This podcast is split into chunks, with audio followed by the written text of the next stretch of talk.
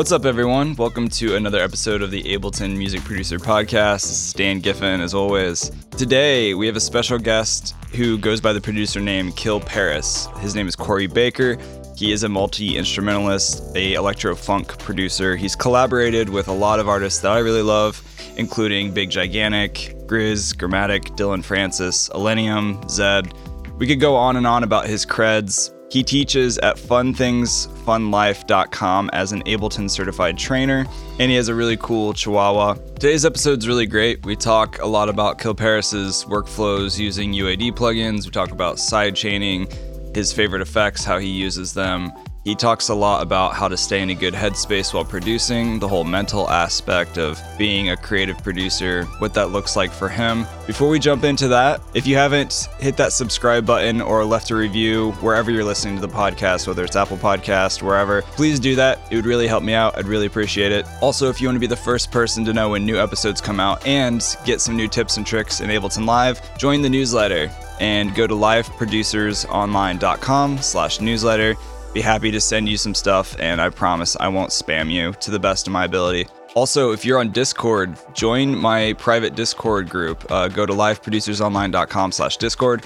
You'll be able to hang out with me. I'm sharing new tips and tricks producing in Ableton Live in there, and a lot of other producers are hanging out. So join us on the other side. Would love to see you there. Also, if you don't own Ableton Live, I am a reseller, so I'd be happy to hook you up with a discount. Go to liveproducersonline.com slash buy Ableton. Happy to hook you up. Also, want to give a huge shout out to our amazing sponsors making these episodes possible.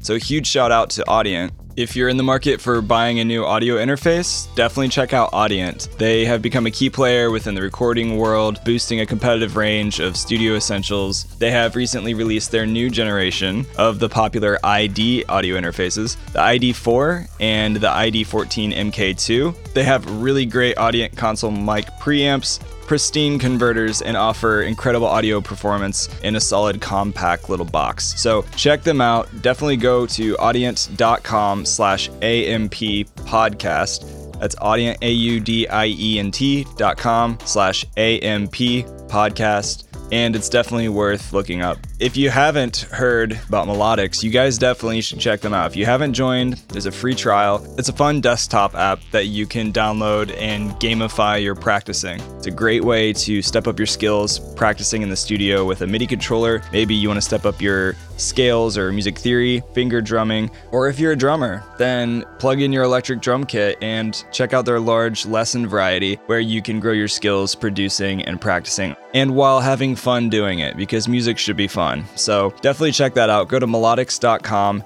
You can save 20% off of their subscription, which gives you access to a ton of more lessons and options. So go to melodics.com, sign up for the subscription, save 20% with the discount code LPO 20. That's LPO 20 and save that money. So, thanks to Melodics and Audient for sponsoring this episode. And without wasting any more time, let's jump into today's podcast with Kill Paris.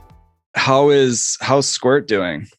Squid, you mean? Or Squid, I'm sorry. Yeah, how's Squid, your dog? Squirt, I just said Uh no, he's good. He's good. Um Yeah, he's a little chihuahua, right? Yeah, Chihuahua something. I think we're gonna get a DNA test soon to figure okay. out what uh what he really is because he's got some other stuff going on. I don't know. Yeah. I find mixed breed dogs are like the best dogs sometimes. Like their genetics are great too. They live longer typically. Yeah. Where did you get him? It was like this, like sort of like rescue slash like farm that was out in, um, I think Sheridan, Colorado, which is yeah. about like half an hour, 40 minutes from here, kind of out in the, in the boondocks. Um, so we have a third dog now. So I feel like every studio needs some kind of pet, like whether it's like a dog. My friend Gardner has like a cockatoo that like sings with him while he makes mm-hmm. music. you know, awesome. I've got a bunch of like stuffed animals around here. I don't really know why, but like having some kind of studio pet, I feel like it's essential. Yeah, and I guess I'd never thought of this before, but it can be a good like way to force yourself to take breaks yeah. You know, also, they're sometimes a distraction depending on what's going on. That's true. Yeah, you don't want them to pee on the studio floor. That's, no, that's not good. It's a good break. Go on a walk. Cool, man. Well, for anybody listening right now, we're hanging out with Corey Baker, um, aka Kill Paris. If you aren't already familiar, uh, definitely check out his music. But Corey is a multi instrumentalist. He's an electro funk producer. He's also an Ableton certified trainer. Shout out! Um, and he's based in Denver, Colorado. His Kill Paris project has allowed him to tour and collaborate with a lot of established artists, a lot of my favorite artists as well, um, including Grizz, Illenium, Gramatik, Dillon Francis, uh, Zedd, Big G, a lot of others. Um, but yeah, dude, thanks for joining the podcast. Good to have you. Yeah, thanks for having me. It's a pleasure. Absolutely. I love hanging out with other Ableton certified trainers. I feel like the Ableton family is like pretty small in that circle. Yeah, it's a bunch of nerds too, like super Ableton ninjas who are constantly like calculating chains and you yeah. know like all kinds of weird stuff. Yeah, for real. It's a black hole, man. I'm into it. The uh, Facebook group for certified trainers is is like my number one reason for being on Facebook too, because there's always stuff to learn. People are posting in there too. Yeah. Yeah. Anyway, like for people who maybe don't know you, I'd love to learn a little bit more about how you got started making music. You just said that you're also from Indiana, back in your roots, which is where I'm based right now in Indianapolis. But how did you get started in music and like where did that lead you to the wonderful world of Ableton? Yeah, um, somewhere along the lines when I was growing up, like when I was probably like 10 or 11, um, I got really interested in the guitar. And I think I got a guitar for like my, might have been like my 15th birthday or something. I had this really crappy like harmony guitar that I got from JC Penney. And that was like the only option. Like I saved up a bunch of money which wasn't a bunch of money. It was like 50 bucks, but at the time, um, was a bunch of money. And I actually, there's this really vivid memory, actually, because the guitar was so terrible. And I was like, man, I don't know if I want to do this. And my friend Brian at the time, was like, no, dude, just like stick with it. And I was like, okay, like I'll keep it, whatever. And I think for my 16th birthday, my dad got me this um, it was like one of the Squier like starter guitars, you know, but it was off white, like Jimi Hendrix's guitar, and I like loved Jimi Hendrix like growing up. Like that was like the yeah, guy like kind of got me into guitar. Um, so started playing guitar. Uh, played in some bands. You know, back then I had this crappy like I don't know, it might have been Windows XP at the time. Classic. Yeah, and I had like a torrented version of Acid Pro and would like spend, you know, like two days of like connected because it was dial up internet. So like mm-hmm. uh, connecting to the internet and then trying to download like these, you know, like they were like acid loop packs. And I don't, I don't know if that's what they called them. There was some like weird name for them, but they were basically like sample packs of just like drums and stuff that I could like throw in and kind of like jam over. And I really had no way to record, but I was really interested in that stuff. Yeah, I played guitar in bands throughout high school and like my parents wanted me to go to college and I was like, "Well, I don't want to go to college for like anything like stupid." Right. I want to go and like do music like somehow and yeah. at at that time there was like Full Sail was a thing and I went and saw that campus but they didn't offer like a bachelor's degree at the time and my parents were like you have to get a bachelor's degree if we're helping you out with college, like you have to get a bachelor's degree. So I went to this other school, which was in Tampa, and they had a bachelor's degree, and it was in uh, recording arts. I did that, but at that school, like we learned Pro Tools and Cubase, um, like Reason version three. Um, Logic wasn't quite out yet, and they had no Ableton or anything. So I had like learned Pro Tools and Cubase, and I hated both of them um, I really enjoyed Reason though, because like Reason was like you had access to all these like synths and sounds, and it's it's kind of cool how it works, how you can like patch things together.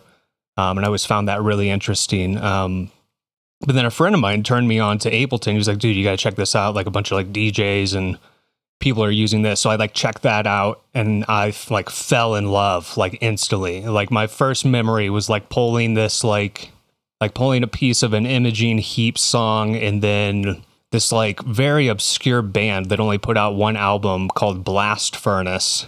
And I think the album's actually on Spotify and it's really great. It's like this weird, like psychedelic, like 70s rock stuff. But I like pulled a piece from that before before I even got into Ableton, for some reason I bought mixed in key um, because Oh, like yeah. Yeah, like one of the like one of a paper we had to write for one of our music classes was like you know like come up with a business idea you know that would involve music, and I was like oh well I could like DJ but play like indie music, mix all this stuff, but I had no idea how to DJ, and it wouldn't like I wouldn't DJ for like two or three years like after that, but for some reason I bought mixed in key at that time because I was like this is so cool, like I'm like yeah. find out the key of all this music. And then getting Ableton, I was just like, wow, I can now mix like make these like mashups of stuff. And I just found that like so fascinating. So that kind of started the whole Ableton thing. I finished school, came out with like eighty thousand dollars of student loan debt. That's Um, always fun. Oh, it was terrible. And Yeah. I deferred that like as long as I could. I think it was like it was like two years or something. And yeah, I was in a band during college. Um, and then kind of picked up DJing a little bit, like with Ableton. I had some really good uh, friends who had been DJing like forever, so they kind of like showed me a few things. Um, and then at the same time getting into Ableton. But then when I got out of college, it was like, okay, either go to LA, New York, or like Nashville was like kind of a little bit of a scene. I was like, well, I, I don't want to go to New York yet, and I don't want to go to LA yet because I don't feel like I'm ready. Mm-hmm. And I had some friends that lived in Nashville. So I was like, oh, I'll go to Nashville. Like, that'll be great. And I lived in Nashville for, I think, like two years, like, never had a real job. And how long ago was this that you were doing that? Um, I would have been in Nashville around 2009 ish. Okay, yeah, it's, it's been a minute. It's been a Yeah. Um, but I played I played in like a few country groups um there, like played bass. Cause like after guitar, I got like a key like this old Casio like little keyboard piano thing and like wanted to learn how to play keys. Moral of the story is that I basically w- got into like all these other instruments like playing bass and keyboards and all that because I'm kind of like my my brain's a little crazy where I want to like learn how to do like a bunch of different things and not necessarily be good at any particular thing. Same. But Yeah. Ableton has kind of been that glue that has allowed me to actually, you know, like use what little talent I have in terms of like being an instrumentalist and actually piece Hmm. things together and have something to present. So, yeah. um, did gigs in Nashville, uh, never really got paid or anything, and then eventually like moved back in with my parents, uh, which was terrible. Not like terrible. That sounds like so harsh. Yeah, but living mm-hmm. with your parents is not everybody's dream. I mean, Yeah, like, especially after like going to college, which is like all they wanted me to do, and then I like come back. I'm like, yeah, I don't. still here. Yeah, still here. I have no job. Like, know how to do things, but Yeah, yeah. I have a similar story. I did a very similar thing. yeah, it's tough. Because like the school that I went to was basically like engineering school. So like we learned how to like work with tape, learned all the studio stuff. But then when you get out of college, the quote unquote job services that they have, like, you know, I got out of school and I was like, hey, like, you know, what jobs are there? And they're like, well, sorry, we don't really have anything. I was like, okay, great. Like, I wish I would have known this like before I started. Could have bought a lot of gear with that money. Right. Yeah. Uh, so, but it was a good lesson of just like knowing that, like, if you want to like do something or have a specific job, it's like you got to kind of do it on your own, and you're no one's going to give you a break, like, unless you have something to show that like incentivizes them to give you a break. So, to, to kind of wrap up the backstory.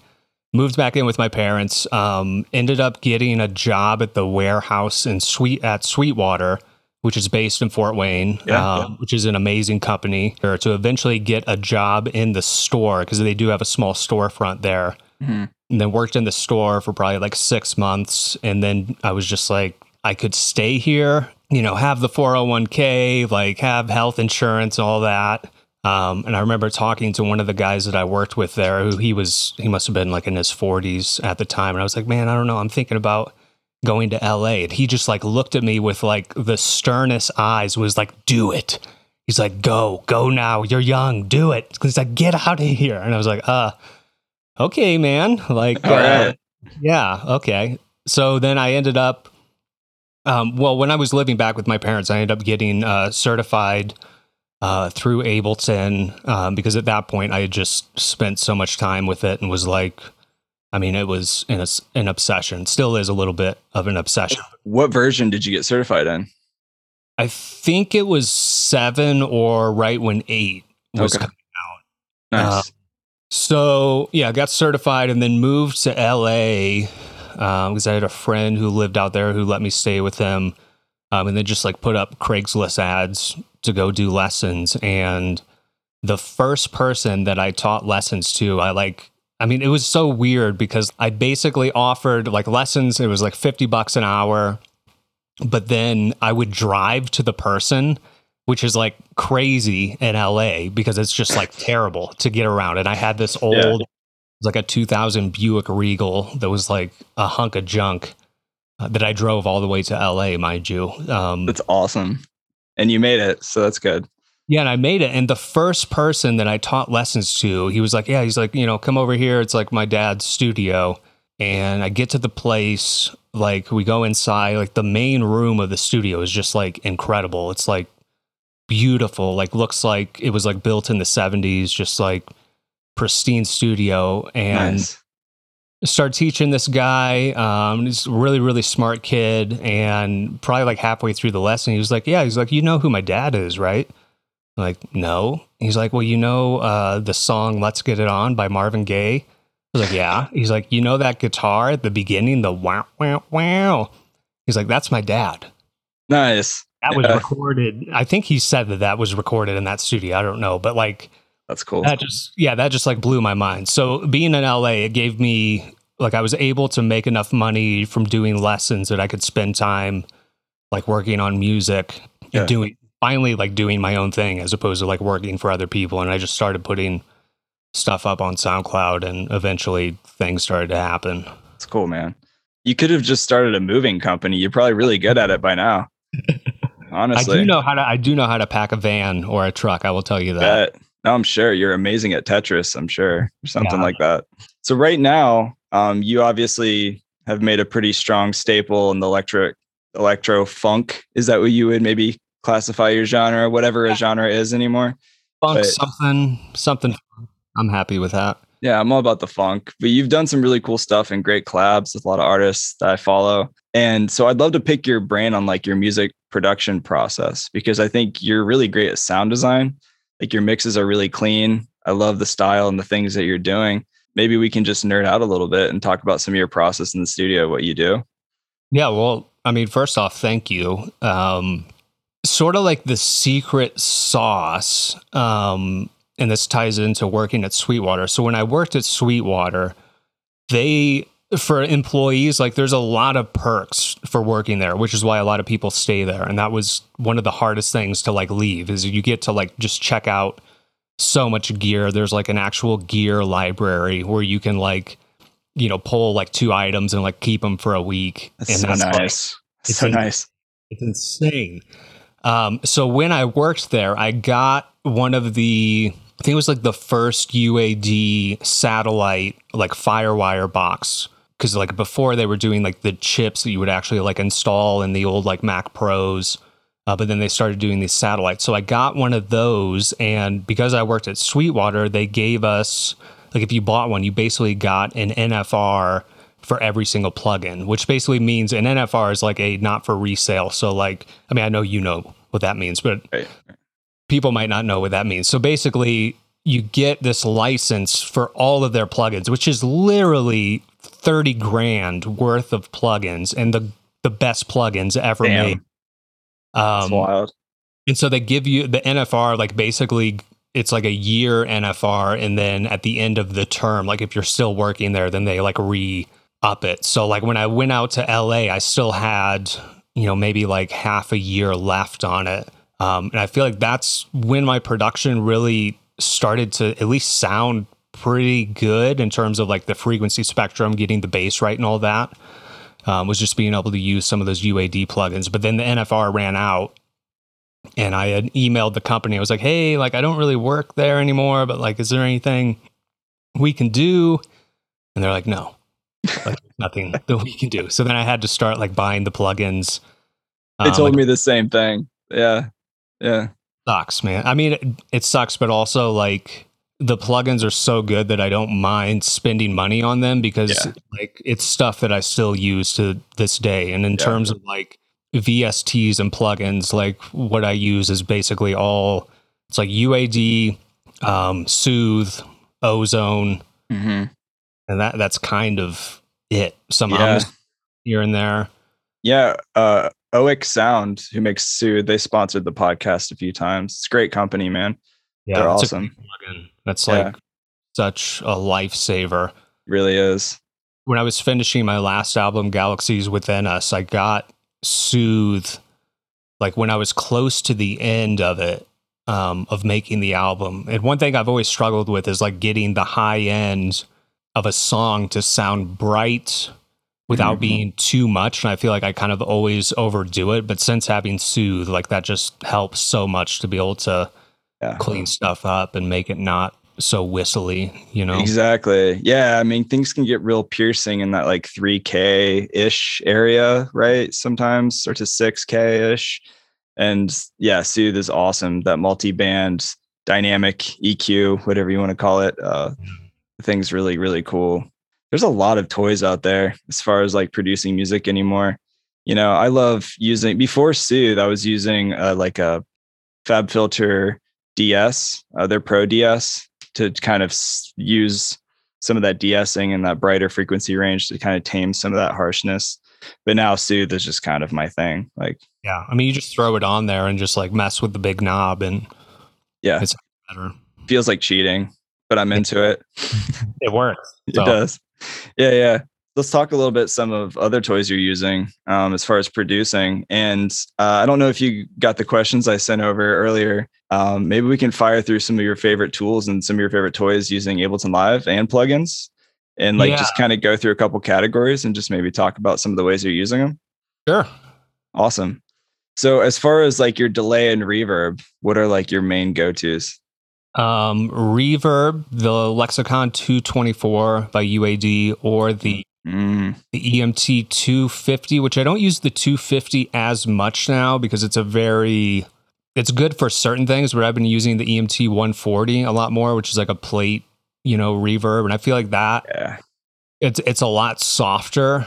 Um, it sounds really good on drums too. Um, as far as delay, um, sometimes like the what is it, the EP thirty three by UAD, which is like a tape delay. That's pretty great. Ableton's built in the echo effect though in Ableton. I feel like I use that like a lot. Mhm. Uh, if I just want like a simple um, delay, because that sounds pretty good and it's you know super super super easy to use. Oh yeah. Do you play much with like the modulation tab in that as well? Uh-huh. I love that. It's my favorite thing. Yeah, I just stumbled upon the there's one of the presets in there that's called a bit tipsy. The, Oh, like, Does some pretty cool like it's a very uh, it's a very like uh intense delay, but it's really nice like on a like a return channel and kind of turned down to like throw some stuff to and there's a lot of modulation happening on it. So just turning some of that stuff down adds uh, a really nice delay. Awesome. Yeah, I'll have to try that preset. What about as far as so that was talking a little bit about reverbs um and the little delay. Any other delays that you've used?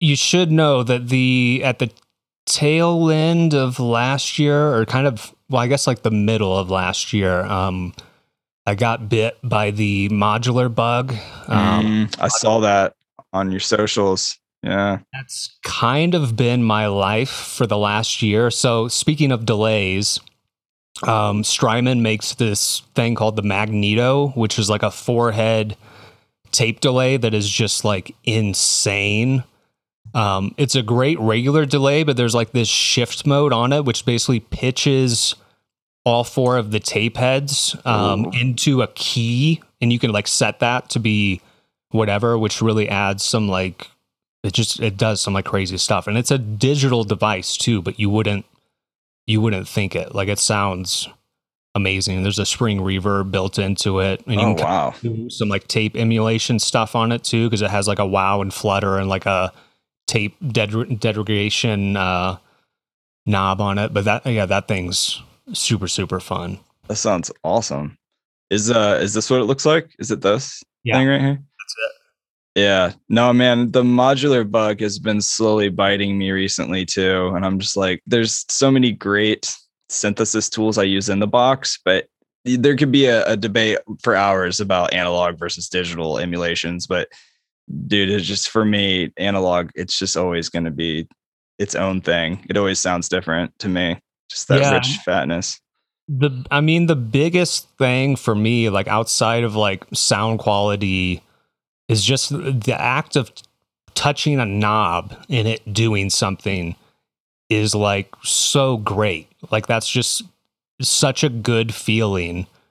Um mm-hmm. That I think too, I think what modular can give you is like and I talking to like with my students and everything because I teach Ableton um as well and like I feel like a lot of people with our just the way modern production um, happens nowadays and like with all the sample packs and everything i feel like people struggle finding their own identity in music because so many people are just using like splice loops and whatnot and like at the end of the day if you're just dragging in splice loops and then bouncing out a song it's like you're not going to feel that great about it like that proud yeah. like deep down. So i think with totally.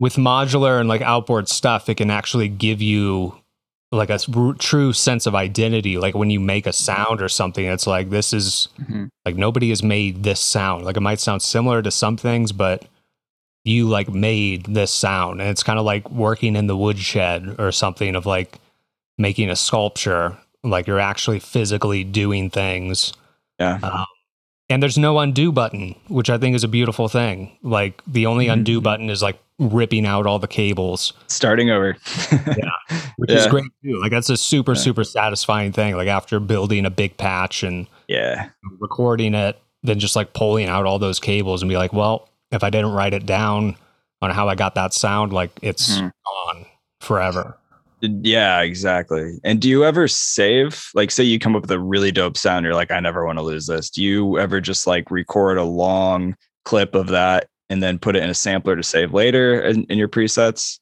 Um, I did that when I first got into, like, when I first started getting modules because, like, every sound that I was like making just felt like so spiritual. And I was like, oh, I'm going to record all this. But then, mm-hmm it gets to a point where it's like you can record whatever 10 minutes of a patch but then it's like well what are you going to do with it? Like are you mm-hmm. going to chop it up? Like and when are you going to spend the time doing that? And for me i just i don't know i try to work so in the moment that i don't want to go like back to things. Like i'd rather if i have a cool sound going i'll record it in and especially now with uh, Ableton 11's take lanes, like it's yeah. such a game changer because you can just have one patch, set a small loop, and then do you know a bunch of like modulation changes, and then sort of clip that together to make like a new little sequence or you know a new little loop. Um, so I try to, I don't know, I just try to make it useful because it's like if I'm just recording, you know, like 15 minutes of something like either that has to be the song and that's how it is or i'm gonna have to go back and like cut up all this stuff figure out how to like repurpose it mm-hmm. or save it for later which then i don't know doesn't always work for me so i just try to record on the spot get the sound out and then yeah. make something out of it because that's when i got into the modular i was kind of at a crossroads with ableton where i was like i'm so sick of like using the computer and like doing all this stuff Mm-hmm. Um, and I was like, oh, I'm going to do everything in modular. And a very sp- specific thing happened. I got a, so I think it's from Tip Top Audio. They make a 909 kick module. I was like, all right, I got my kick. Like, I'm good. I'm going to be, I'll be fine. I'll be able to do all this in modular. And then once I got that module in, I was like, oh, like I'm stuck with the same kick drum like for everything. And like, that's yeah. not that's just like not how it works. So it took me a long time to like figure out. It's like okay, certain things are going to be way better to do in modular, and then certain things are going to be way better to do like in the box. And the stuff in the box usually comes down to like editing or like actually arranging and like doing like the entire song. Um, so I feel like I'm in a good place now where I'm able to kind of use mm-hmm best of both worlds and it's allowed me to finish a lot more things because like i'm not yeah. again without having that undo function um, in terms of audio you know you record it in and either you use it or you delete it hmm um Yeah. Yeah. I find like with my students and even myself sometimes having commitment issues as a producer is like a real struggle. and, you know, it really is like, well, if I freeze and flatten it, there it is, you know, or if I'm using modular and I just recorded that sound, there it is, you know, but that's like you were saying, that's you probably just force yourself to commit and like doing more of the workflow you just mentioned to keep moving forward to actually finish something and move on. yeah the way i describe it to people is like you look at ableton or any you know even pro tools anything like that any uh, digital audio workstation that we have nowadays and it's essentially it's kind of like being stranded out in the middle of the ocean because you have all these options limitless opportunities to do whatever.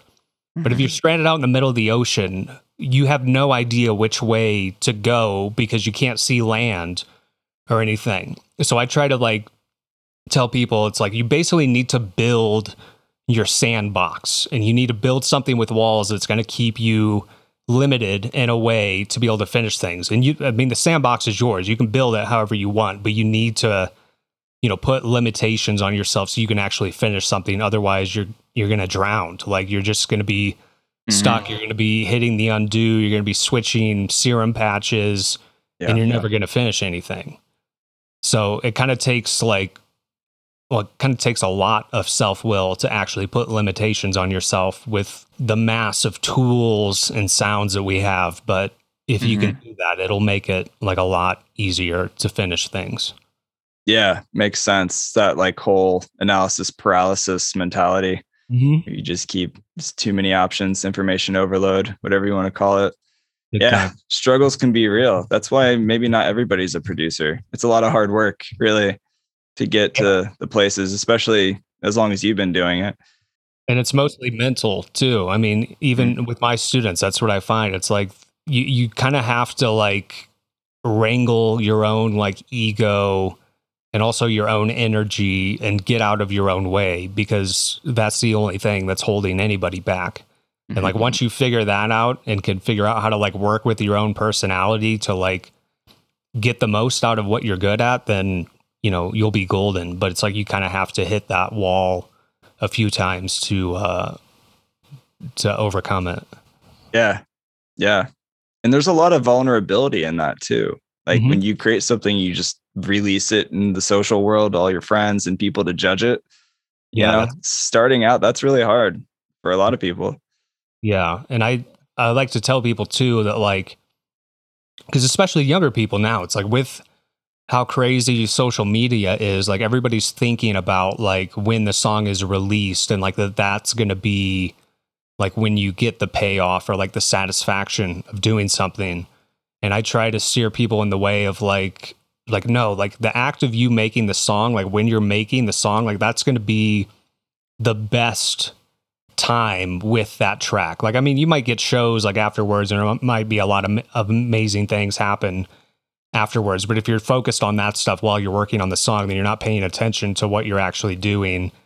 And I think that that's the real magic part of like when you're making something and mm-hmm. creating something. It's like you need to be like conscious when that's happening because that's, I mean, that's it. Like that's like the most beautiful thing about making music is like you're creating this sonic world and you Yeah. need to be able to enjoy that part. And if you enjoy that part, other people are going to hear that, Yeah. hear that in the music. And that's, you don't need to worry about everything that happens after that because it's most of that stuff's out of your control, anyways.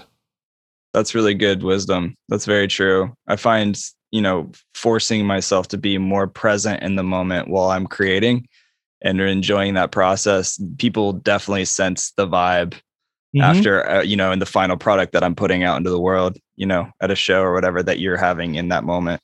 Yeah, I've always felt like, and I, I don't have proof for this, but I feel like there's like when you're making a song, it's almost like you're you're almost like recording like the feeling that you have like while you're doing it. And that's like this sort of like underlying thing that like when someone listens to this song, if somebody is like tune whatever you want to talk about tuning into like certain frequencies or something of like the spiritual world or whatever like it connects with people who like Yeah. like understand even if they don't understand on a conscious level more like an un- unconscious level but i feel like there's something being like transcoded into music like while you're doing it that then the listener can feel whether they're aware of it or not yeah like even from a physiological standpoint too like mm-hmm. if you're standing in front of a subwoofer at a giant show and you got all that air just blowing at you, all those frequencies, and you're like, man, I felt that music. Well, you like physiologically did. Like your your cells are like moving, like your body physical makeup is being altered in that moment. You know, if you break down like the smallest forms of our bodies, a lot of it is condensed sound waves. Mm-hmm. So that's it's an interesting more, thought. Yeah. Yeah, we think it's it's kind of along the lines of like resonance then because like you're literally your body is resonating like literally like mm-hmm. resonating, which is basically where you have a frequency, you know, that is like like even today we were at a uh, Goodwill and we had this we bought this like flower pot and I was like holding it up to my ear and then like making sound and you could hear like when you hit certain frequencies it would like resonate in the bowl and then it would be like louder. So I think that that happens almost like on a subconscious level with certain songs where it's like you just like feel it and it just like hits your body in the right way and your body like physically resonates with that sound or that yeah. song. Yeah, I'm not a scientist, but that thought just blows my mind. Like it's pretty cool. Um well, like maybe we could finish a couple of these other go-to plugins and devices. Like that was I could talk literally about that all day though, just like yeah. the whole mental side of producing because I feel like that's so important. And even like you said, a lot of times it's overlooked. You know, people when they start producing music, there's all these expectations of I'm just going to be able to do all these things. Analysis paralysis kicks in. You can get discouraged. Yeah. You know, sometimes you have to fail to be successful, really. So I say it's a necessity to fail to be successful because if yeah. you're not failing you're not really you're not moving forward most likely. Because like you don't really know what you need to do to do what you want to do. So with that like you need to fail along the way. And usually I, I like to talk to people about like if they regret anything because my perspective on like regretting anything is like like I'll decide if I regret anything like when I'm dead because until then I can't see the full picture of what's happened because I can't tell you how many times something terrible has happened to me which has then influenced me to take another direction or get to something else that like it all makes sense like at the end of the day you know like with enough time like you know you have enough time to like retrospect on things mm-hmm. that's something that yeah like I think with how with how public everybody's lives are with social media, it's like people don't want to fail, but you have to. And if you're not afraid of that, then nothing's going to stop you from doing what you need to do because like you're not going to stop. Yeah. Like, some people fail and they stop and that's it. But like you can always keep going. Yeah. No, I've failed many times, and hopefully it's not on stage because that's happened before. That can be fun though too, because it could be yeah. a memory for people in the crowd, and they're like, "Oh yeah, I remember that time. Remember like that shit like fucked up, and then yeah, back and it was awesome, man." Yeah, just never know. That's true, and how I think how you react is is a big part of that too. Like if it does happen on stage, people are just watching. It's like, oh no, is he gonna is he going to be upset and pissed or like is he just going to laugh it off and move on? You know that setting that vibe for that audience too. Yeah just to tie up on that one of my uh, one of my students we've been talking a lot about djing recently and i've been kind of just showing her some like tricks and like mixing techniques. Um, and yesterday i was telling her i'm like you know this is something that no other dj is probably going to tell you but there's something to be said about pretending like something is fucked up on stage and like just cutting the music and like acting like you don't know what's going on. You let the crowd kind of get riled up and then you bring the music back. Like that is a very powerful like DJ tool to That's use awesome. on stage to like get I mean, I've done that a couple times before, just like because I it's happened so many times where it's not been planned. Yeah. And if you get the music back on, like people are so stoked. Yeah, that's funny. That's hilarious especially if it's in like I guess a smaller venue where people can really see your reaction in that moment. Mm-hmm. That yeah, that that'd be hilarious. definitely keeps people's attention. Yeah, exactly. Sometimes you need to do that. Sometimes you need to like clear the palette. You yeah. know, just drop everything, be like, I don't know what's going on. It's like, oh shit, that's right. I turned the volume down. Woo! Oh, that's amazing. Probably my most embarrassing moment on stage was uh, when I threw a drumstick into the crowd, but not like any sane drummer would normally just softly toss it. Like I threw it really hard because I was so excited and there was a big crowd. It was a lot of energy. My first big show years ago hit some girl in the face. she just went down, dude. She just flopped, like just fell right over. And all of her girly friends around her were like, oh my God. Like, how did you do that? The, yeah. And the bass player just stopped playing for like five seconds and just like looks at me like, what did you just do? it was not my proudest moment, but it was a great memory now. And the, like yeah. the band and the manager afterwards, like, dude, you're going to be touring through some Ohio someday you're going to stop to get snacks and that girl's going to find you and she's going to come up and just like punch you in the face. so it was you. Shove uh, an eye, shove an eye patch or something. No. yeah.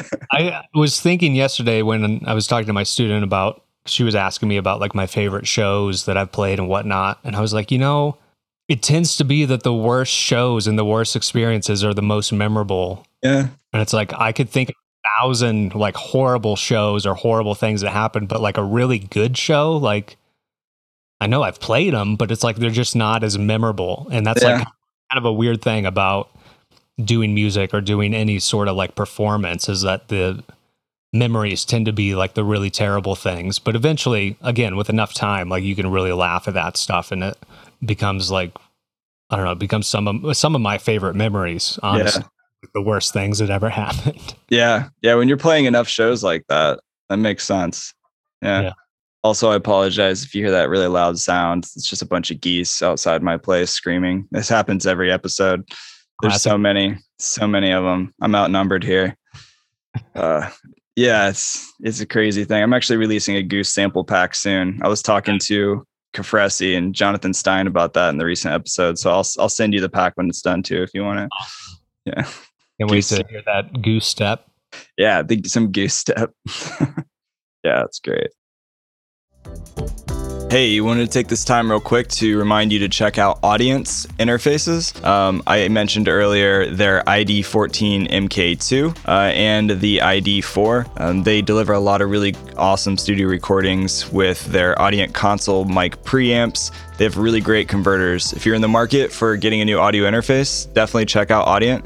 Just go to audient.com, A-U-D-I-E-N-T.com slash A-M-P podcasts and look them up. Also, big thanks to Melodics for supporting this episode as well. They make that really cool desktop app. It's a great way to grow your skills, plug in almost any MIDI controller. It's great for finger drumming and playing scales on the push, as well as my MIDI keyboard. I also play drums. They have an electronic drum kit, lesson variety, so you can grow your skills that way as well.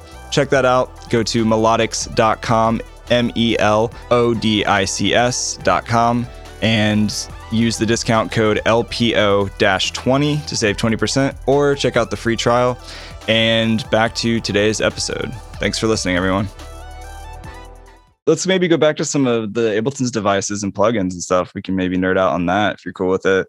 Yeah. Um, as far as like mixing tools, maybe compressors, EQs, well, what are maybe some of your go-tos or workflows? Hmm. Um as far as workflow, people have probably heard me talk about this before, but in terms of like sidechain compression, because I feel like there's a lot of debate on how to sidechain properly, whatnot. Um, but what I do is I have a ghost sidechain channel that has a 707 kick sample, which is like one of the samples that came with like Ableton 7 or something. It's like been in Ableton forever. Yeah. Um, and that sample is always my ghost sidechain sample and it's been the same sample for 10 plus years. Um, and the reason i do that as opposed to sidechain into the actual kick drum or using a different sample every time is that if you know what sample you're sidechaining to and if you know it really well then the compressor settings like like i can basically gauge depending on what tempo i'm at like what the release time needs to be without even like listening to it because mm-hmm. I've been using the same sample, um, which is nice. And then I sidechain on every group and then on return channels. as well, as opposed to doing it all on one.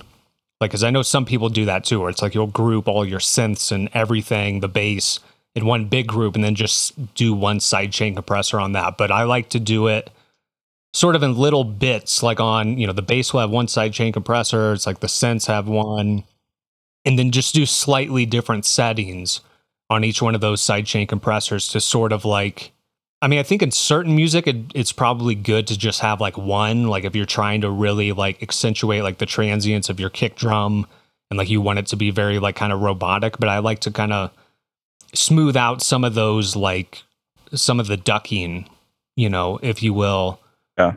Um, so that's like a big thing in terms of like compressors. Um, one thing that I do, and I've been doing this for a long time, is like I use the the UAD Fatso Junior, and I oh put yeah, love put it. that on a return channel. It's like the settings are cranked pretty high up. Have a high pass filter before it, sidechain compressor after it, and I basically send everything in the mix to that, and then turn the volume of that return channel down a little Mhm. bit, and it kind of just. I mean, it's kind of like you know, like parallel compression or parallel saturation. Um, and I And you send everything to that. just about everything Okay. and just kind of bring that up into the mix where like when you turn it off you can tell that something's not there but when you turn it on it's not like you don't have this huge volume spike but that helps to me at least that helps bring out some of like the mid the mid high frequencies and sort of allows you to get some of this saturation um, and kind of fill up the mix without having to like soak something in Yeah. in saturation and whatnot Yeah, I know a lot of bass producers like Ahee and Skrillex and those those dudes do some similar things with some like crazy parallel limiting on multiple groups or sending it to return tracks like that. Yeah. Yeah, because it, it's nice because it gives you another layer of what you already have with like a little bit of a different flavor, and it might be more distorted, but then you're still hearing the the dry signal. Yeah. and that sounds fine and everything. And then especially if you're side chaining it, um, you don't. It's like one of those things you don't hear, but then if you turn it off, you notice that it's not there. Mhm. Yeah. Yeah. No, that's a great tip, man. That's a good trick. And I'm sure everybody listening right now is writing that down as well if they haven't been doing anything like that. Just get the UAD stuff. That's it. yeah. Rick. Yeah, no, they make great plugins. UAD fam. Um, I love their plugins. So as far as other like maybe actual specific devices, what are you mentioned the Fatso Junior? Yeah, that's I use that on a lot of stuff. The uh, actually the Moog filter um, as well. I'll use that on quite a bit of stuff because it cuts off at like 12k, which is kind of nice just to roll off the top end of some stuff, and then the drive on that thing is just like incredible. Mm, So just to like instead of compressing something, I'll just maybe throw that on, turn up a little bit of the drive. Yeah, Um, yeah, because saturation, like, and this is something I really just learned more of, like on a deeper level, the last couple of years. But like saturation essentially is compressing a sound. If you're if you're saturating something, you're distorting it. You're like really bringing those frequencies, like you're distorting them. You're bringing them more at a unison level. Yeah, yeah, you're kind of like crispening them. yeah, You know, it's sort of like toasting your bread. yeah, like- yeah, putting this nice little, you know, you're just making it better. Like Yeah. usually, usually if you're doing saturation the right way, it's like you're just making what's there yeah. You know, better. Um, Some really good crispy toast, and like the filters, like the butter on top. You just kind of smooths it out. Yeah, smooths it out. Yeah. It's like you still have the crunch, but then you still get like the uh, The flavor of the filter. Yeah, Yeah. it's Yeah. nice. It's nice. you know another thing i do as far as like sub bass um is use what used to be called the hip hop sub now enabled and it's called the what is it the simple sine the sine sub simple sine sub i think i believe that's right i just played with it the other day i should know this yeah so i tend to use that you know especially more like electronic stuff. I've been recording a lot of live bass recently so i haven't been using it um as much but i'll use that because using the same thing like especially for like like my sidechain compressor trigger or like the sub bass like these sort of like boring things that are never like the star of the show like using the same thing then allows me to like dial it in the way it needs to be and have consistency across several mixes. Yeah. Um, especially with subs, like, you know, I had when I was using Serum, like I would try to use like the direct sub out and like could never get it to sound like as good as just using like the the hip hop sub. So yeah, what maybe you can talk about if you don't mind some of the ways you treat that sub. Yeah, well, that was um, what I was going to say. Is that another plugin that I use quite a bit, especially with Live Bass um, now, because it helps. But it's the Little Labs Voice of God from oh, UA. Yeah, dude, that so, thing so fat, dude, and it's two little knobs, two little yeah. knobs. It's so Perfect. crazy. Perfect. Put, and I use that, and I dial it in on my sub bass, and I can really feel it. I mean, you can't really hear true sub Mm-hmm. You know, like you don't really hear down there. So uh, being able to dial in the VOG on a sub pack, dude, it's game yeah. over. I, Forget about awesome. it. Forget about it. Yeah, so that's um, that's really great. Another like a built-in plugin that I love is the drum buss in Ableton, which I find is just yes so useful. That's usually on all my drum groups, but then I'll Sometimes I use that on like more like plucky basses because you have like the little transient designer built into it. Yeah. Um, which is really great for that. I mean, it's got a pretty good saturator in it. And then also just being able to kind of crush the signal and then turn that filter because it has like the the low pass filter that goes up to like 20k that you kind of like bring that down to mm-hmm. sort of dial in some of those higher frequencies as you like kind of hyper saturate it uh, but that's a really fun, like built-in plugin that I feel like is so great. Yeah, and a lot of the tracks you produce, I mean, like I said, your mixes sound great, man. And uh, what are some, I guess, additional ways that you treat like maybe the top end of your bass? Like I've played with like using like a vocoder just to kind of get that like harmonic tone out of the top of the bass, you know, which is funny because like bass music is a genre, right? But like it's really not just the bass. It's like the actual tonality uh, overtones you're bringing out of that bass sound that people actually hear and love? Um, yeah um i mean one thing that i tend to do this isn't just related to treating like bass stuff but basically i'll high pass everything that's not the kick drum and the sub bass like to some level cutting out the low end. And this is one thing like if you're using a lot of splice loops, specifically like hi hats and claps and stuff, for some reason, there's so much freaking garbage yeah, like yeah. in the low end. So like in my template, I think every single channel like has an EQ8 that's like cutting out at like 200 or 250 hertz. Um, so I do a lot of that, and then to go back to the Moog filter, like a lot of times that will be at least on bass stuff, that could be like at the end of the chain, and then I have like an EQ, um, and like a, kind of because if you're saturating stuff again or distorting stuff, like it's bringing every all that information like up and crunching it. So I like to either just EQ before that and sort of cut out some of like the peaks, so then you can kind of get more out of kind of distort it more because you're kind of leveling out the frequencies before it gets to that. So I'll do that, but then also using like Ableton's built-in multi-band compressor. And the beautiful thing about that comp- the the multi-band compressor is you have that dry wet knob.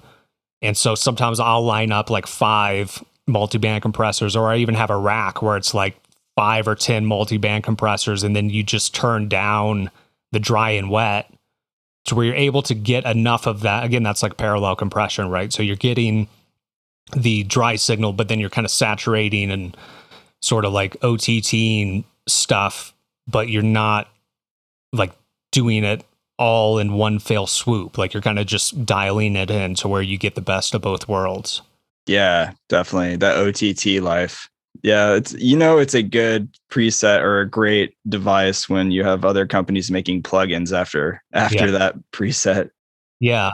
Um that and then another thing I feel like not a lot of people use any sort of like flanging in their music, but I love specifically again the UAD MXR flanger, um, which yeah. changed when I heard it because I was like, oh, this is what like a flanger is supposed to sound like. I always thought flangers sounded like shit, but having that and then with any top end stuff like even some synths i'll have that but just like turn the dry and wet like way down so you get a little bit of modulation and then specifically with like hi-hat loops or any sort of loop thing. I'll usually have a flanger on it and again turn the dry and wet down because like if you're having something that is repeating and it's kind of stagnant like your brain wants some sort of change or modulation and with just a little bit of flanger you can get that to where it like changes the sound. It's not necessarily noticeable but if it's not there it's noticeable.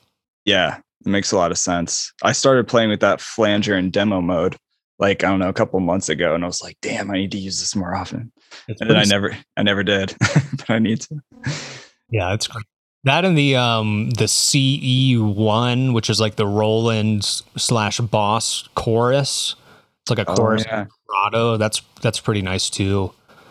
Um, especially I might put that on like some if I have something that's like in mono, but I want it to like again just have a little bit of like modulation so it's not so stagnant. Yeah. Yeah, and the the chorus flanger, I've really fallen in love with that with Live 11 as well because they married the chorus and the flanger together. Mm-hmm. I think that thing has some really cool results. Yeah, and the um, what is it, like the spectral resonator? Not the resonator, but the other spectral one. Um, reverb. Where is that? It might be the resonator. There is the spectral resonator. Uh, there's spectral blur and spectral time. The spectral time. That's yeah. I've been playing around with that a little bit too, and that's really cool. I haven't played with that a whole lot. Um, what what have you used it for? Um, I was, was working on this like sort of dark techno-ish like thing, and I recorded some like weird like pitch down like vocals, and then I used that the spectral time to because it's kind of like a reverb delay sort of, which it might, I don't know if it's doing something like granular or something like that, but um, using that on the vocals and kind of using that to like, like pumping up the dry and wet as it was getting close to like the drop and then messing with like the time and the feedback to kind of create like a, basically like a riser. Yeah. You know, out of like the vocals. That's really cool. Yeah. I'm to have to mess with that some more. Spectral time. Sounds dope. Yeah. Well, cool, man. That's a good insight into some of your effects and things. Knowing that you've been in the game for a long time, playing a lot of shows. Uh, by the way, I just saw like tickets were sold out for Red Rocks. I think. Yeah, like sold out in like two minutes. Yeah, dude. Congrats. That's that's awesome. That's huge. Thank I you. love Red Rocks. It's one of my favorite venues for sure. Place is amazing. And you've played there once or twice before? I think this will be my fifth or sixth. Oh, is it really? Oh, I didn't realize there's that many insane. I don't know. That's cool. Why that's a thing, but that's dope, man.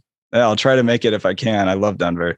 But anyway, yeah. So I guess knowing you've been doing this for a while, if you could give yourself advice as a producer wanting to make a full time music career, say five or six years ago, even like what advice would you time travel to tell yourself? Um, I would maybe the best advice would be like to to know that you're just going to keep going and that there's no like proverbial finish line and to enjoy the process which sounds so cliche but i feel like it's so true because yeah. like that's at the end of the day that's kind of all you have is like the process of like making the music and then whatever happens again like whatever happens after that is kind of out of your control mm-hmm. You know a big insight that i had at the end of last year which is what led me into getting into modular is like because I was like really just kind of frustrated with my workflow, and I was like, man, I don't know if I want to do music anymore. Um, but then I had this like this like light bulb went off that where I was like, however I'm choosing to make music, whatever the workflow is, however I'm doing it, whatever I'm doing it with, is just one way to make music, and there's literally like infinite numbers of ways to like approach music and to make it, especially with all the tools um, that we have. So to keep that in mind, that it's like you don't need to just be doing the same thing over and over in terms of your workflow. Like there's other ways, you know, to do it and to incorporate different things into it. And then other than that, um, I quit drinking, which will be it'll be two years in October, um, and that's been a pretty good mood stabilizer because I kind of like Mhm. most people who are in the music industry kind of just struggle with depression and whatnot. It's like to throw alcohol on that is like kind of the worst idea ever. Yeah. It, took, it took me a long time to figure that out. yeah. But I'd say the most important thing is to, I mean, this sounds weird, but like to get sunlight. Like that's been the biggest part of my journey in the last like five years. And that's part of why I had moved back to Florida um, because you like the vitamin D there is like insane. Like basically, the closer you get to the equator, the more vitamin D you're able to um, sort of generate uh, because like as you know like up the there's a certain latitude that like once you go above it like there's basically no the the sun doesn't get over the uh, atmosphere high enough or something. I sound like an idiot as I'm saying this. No, it's cool. Not, not a scientist, but basically the sun doesn't get up high enough to where you can like generate vitamin D because it comes from like UVA or UVB um, light. So like the last five years, I've been making it a point to get outside every day, and then also just seeing the sunrise every morning, like being outside getting that morning sun like in your eyes um, has made such a huge improvement on my life and my health and well-being. And i think the way that i've come to think about like light's role in life is that it's essentially the metronome. And that if your body is not in time with the metronome then you have to do all this stuff to sort of try to keep things together to keep your health in order where it's like the you know the sun has been around since the beginning of time. And up until like 150 years ago we had no artificial light. And now that we're in an artificial artificially lit world like you know people hear about like the you know how blue screens are like bad for your your health and all that Yeah. stuff. And it's like it goes so much deeper than what you hear in the news because essentially just to kind of give uh, the little bit of science that I do know is that essentially what's happening like the reason why getting sunlight in the morning is so good because that's when there's like a concentrated there's a lot of blue light in the sunrise. And what that's doing is that's telling your body okay it's time to make melatonin because you actually make melatonin throughout the day. And then once there's the absence of light then you actually start to like that you secrete that melatonin and then that's what helps you fall asleep so if you're looking at a blue screen, like in the, you know, at night, like before you go to bed, any your phone, anything, that's telling your body, okay, it's 12 o'clock. Like it's yeah. noon. Like we need to be up. And that's why so many people have trouble sleeping. And especially being a musician, it's like you're out late, you're around a bunch of artificial light. You probably never see the sunrise. If you're outside, you're probably wearing sunglasses or like have your skin covered up. And Yeah. it's just not, it's not good. No, that's true, man. It looks like you have a good amount of sunlight in your room right now. It looks nice. I see some plants. I think you're doing it right. Yeah. Um, But you're right though. Like I've experienced that for myself. Like all that blue light can mess up your sleep cycle, your REM cycle, I guess, as well. But yeah, I read about that as well. It's really interesting. And a lot of people in studios, they all kind of live in bat caves. I feel like a lot of people Yeah. do. Well, the other thing too, like you know, even just like light bulbs, like it's so hard to get light bulbs that aren't LED now. And if you Hmm. a good a good little like trick is if you want to find out if like a light is good or not. Like if you have an LED light, just like turn on the light and then you know use like the slow mo video recording um, like feature on your phone. And usually, if it's not that great of a light bulb, you'll see a flicker. So basically, you're in a strobe Really? light then, because that's LEDs. It's light emitting diode. So basically, it flashes like however many cycles, like a second. Um, so it's hard. I mean, that's why so many people now are like using like Edison bulbs, um, like the old school way, because there's no flicker. Um, but then also, you can't see in the studio, but I have these red infrared lights that I use. Like if I am in the studio after the sun goes down, which happens very rarely, like I tend to work in the morning or throughout the day and then kind of shut it down like around five or six. Okay. Um, but if you use red light after the sun goes down, that doesn't trigger your melatonin or anything. So it's like you can be around red light because that's what fire essentially is. Like a fire is mostly red light, so it doesn't trigger that melatonin and disrupt your circadian rhythm. That's so interesting. I have like a, a changing revolving light system in here too. So you're saying red light in the evening. It's ideal. Mm-hmm.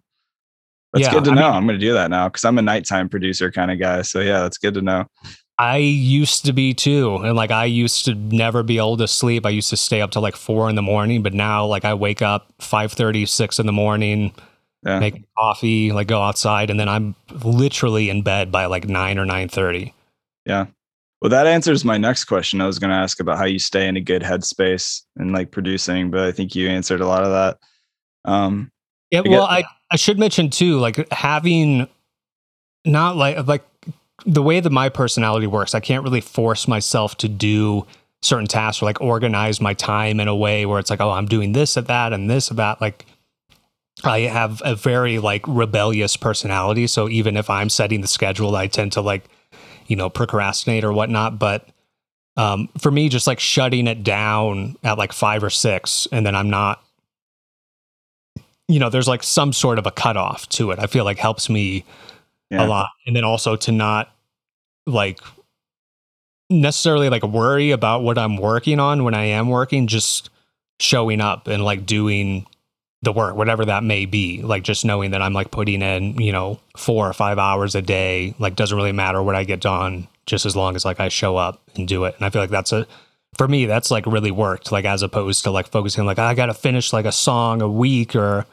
you know, every other day. It's like, no, just like show up, mm. put in the time, clock out, yeah, come back yeah. the next day. Yeah, absolutely, man.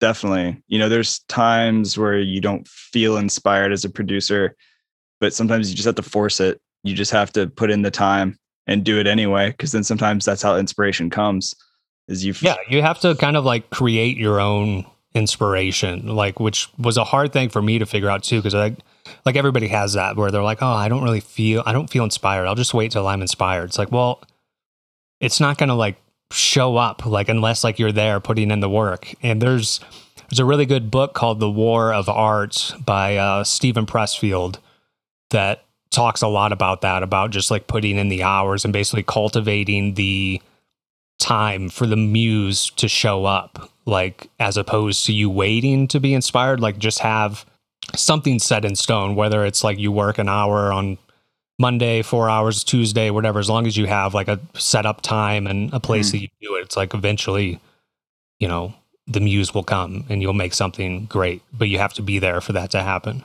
Yeah. Yeah. Just having some kind of schedule or rhythm has been really helpful for me too. Mm-hmm. Yeah. Just get into that flow state of work ethic, whatever you want to call it. Well, I want to respect your time. Uh, uh, one, one quick last question, I guess, too, but uh, what what made you want to become a Ableton certified trainer at the time? I mean, it seemed like well, I think at the time I was so deep into Ableton and like the deep into using like drum racks and doing all this weird chain stuff with instrument racks and um I think it might have been when I was working at Sweetwater. I like the Ableton guys had come into the to the uh, store, but I was working back in the warehouse, so I kept like trying to like sneak out to like go like see them but they were they i think they had told me they're like yeah uh, have you thought of like being a certified trainer? I was like no like what is that? They're like oh yeah you know you can like teach lessons and do whatever there's all these like perks and i was like oh okay interesting. So part of it was that and then also just like being able to then teach ableton was like kind of like a job that i could see myself like doing that still gave me like a lot of freedom and also still pertain to like what I was doing. Because I think which I'm sure it's the same for you but the best thing about teaching lessons like aside from watching people grow and like helping people is that like a lot of times you'll come up with new ideas because you're teaching to someone who has a completely different perspective than you. So they see things differently than you see them. And you could be looking at the exact same thing, but they're looking at it from this different angle and all of a sudden you're like, oh shit, like I had never thought of it. Yeah. So like I feel like I get so much out of it just like on a selfish level, mm-hmm. but also like it's actually helping people and um, they're stoked about it. And it's, and it's so cool to see people like grow into their own and to also give them like advice that is actually helpful to them that they actually want to hear. Cause that's like another thing. Like, I don't know if you've been in the situation where you try to like help someone who clearly doesn't want your help, but like really needs it. Yeah. Like that's a really, really bad feeling. So to be in a position where people actually want your help and like actually respond to it is like a very, very powerful feeling to have. completely. I feel the same way. And uh, I've learned so much more since I started teaching. I really have stretched me in a lot of ways. Mm-hmm. Being asked questions I didn't know the answer to, maybe initially, and be like, I'll get back to you. kind of thing.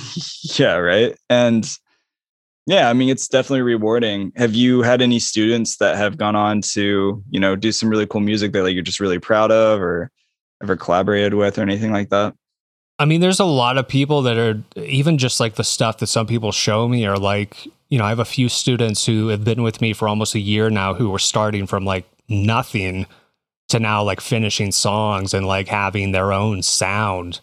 And to me, that's like the coolest thing because it's like, yeah, like we have to take a step back like every once in a while. I'm like, dude, like remember when we started this and you didn't even know what audio tracks were? Yeah. Like and then now like look at this. Like look at what you're doing. Like Yeah. That's so cool. It's amazing. Oh, that's true. I mean, even for myself sometimes when I feel like I need some inspiration or I'm discouraged, like I had to go clean up my hard drive and I was listening to stuff I started making 8 years ago. I'm like, "Damn, Daniel, you came a long way." yeah. Yeah. Well, I, I tell people too that a lot that like it's important to, well, first, it's important to finish things because yeah. then you actually have something like from the work that you put in. But it's important to bounce stuff out like regularly and then to go back to that because that's like a, it's almost like a form of journaling. And it's like, especially like you, you said, that's a perfect example of like if you're feeling super discouraged like, and if you've been making music long enough and you have that stuff from eight years ago to like go back to, like go back and listen to that stuff. Like when you feel like you're a shitty producer and you listen to that, you're like, wow, okay. Like, yeah, there's been some improvements. Yeah. Yeah. Yeah, for sure. Definitely. And that's a good, that's a good feeling. You can yeah. that little pat on your back. You're like, okay, I'm doing good things. Keep going. Yeah. Cause like yeah. you don't know how like you don't know how much gas you have in your tank and you don't know how far that goes to where like you know what's going to happen eight years from now if you stick with it mm-hmm. listening to the stuff from 16 years ago and the stuff from eight years ago and then now you're like wow like i've really come a long way this is like, true. There's no limit there's no limit to that right right yeah totally man and uh i'm in a place now where i'm wanting to collaborate with more more with other people i feel like that stretches me a lot too Mm-hmm. For sure. Yeah, for sure. Just trying to figure out how to like, I mean, almost on a psychological level too, especially if you're working with like a vocalist. Like you have to, and not to, you know, not to uh, throw vocalists under the bus, but it's like you got to talk to them in a certain way to kind of get the performance that you want. Yeah. And that's the same with like even collaborating with another producer. It's like there's a lot of uh, psychological hurdles you have to kind of like manage to get around in order to get like you know the best out of someone and how to talk to them and and also how to collab like how to like step back when it's time to step back and how to jump in like when it's time to jump in which is it's tough to manage all that for sure no that's really true that's something that's not talked about a lot as a producer is i feel like in the studio especially like you said working with vocals there's been moments where i felt like more of a life coach than i did a producer at the time yeah for sure yeah for sure. especially you know, vocals it's it's very special because it's like it's not like if you're bad at guitar or like if your guitar sounds like crap and it's like, well, I just need to change the strings or like yeah, tune it up, get a new guitar. It's like with vocals, it's like that's you. Like that's that person. Like that is their soul basically like emanating yeah. out in like a vocal form. So it's like you have to you know, and everybody's different too. So it's like some people you can tell them it's like, dude, that fucking sucked. Like you need to like do that again. But other people you have to be like, well, that was like really great, but like let's try something a little different. And like, what yeah. you mean? Let's try yeah. it good this time. Right. You don't want to crush their soul and make them cry in a studio sesh. It's not going to be a good song. Yeah. But some people respond to having their soul crushed and they're like, that's what they want. So it's like you have to know. Yeah. You have to know who you're dealing with. Yeah. That's good advice, man. It's good stuff let's close out. Maybe you can share out a couple upcoming projects that you have. Shameless plug for any releases or things that you want people to know about. Yeah. Um, I mean, we don't have any like scheduled releases at this point, but there's, I've just been finishing like so much stuff um, over the last few months and stuff that I was working on last year and then trying, you know, that's the weird thing about getting into modular is that I feel like it's taken me a year just to like figure out how to manage all this stuff and like actually make useful sounds. Like there's some really weird stuff that I was like making where it's like there's no drums. It's like very like musique concrète, like weird wind sounds with like marimbas, like all like mangled nice. stuff. That's cool. Uh, yeah, which is fun. But um, yeah, I've been working on a bunch of stuff, a bunch of more dancey stuff. I've been really, really, really inspired by um, Afro House and a lot of that music that's been coming out like over the last few years. So I've been trying to figure out how to like have that influence with still some like funky stuff, but then work the modular in there and some like live bass and stuff. Yeah. Um, and I feel like it's all kind of starting to come together. So I don't I don't have any planned releases at this point, but there's a bunch of music that's like kind of ready to go. Awesome. Um, so no shameless plugs, unfortunately. Well, I'm going to include links in the show notes like usual, everyone. So scroll there, follow Kill Paris. Thanks, Corey, for hanging out. It's good chilling no with you, man. And uh, yeah, dude, looking forward to upcoming releases and all the goodness you're going to share with the world in the near future. Congratulations on selling out Red Rocks in like two minutes or whatever that was. And uh, yeah, for sure. Uh, we'll be in touch. And um, yeah, man. Sounds good, man. I'll catch you later. Thanks.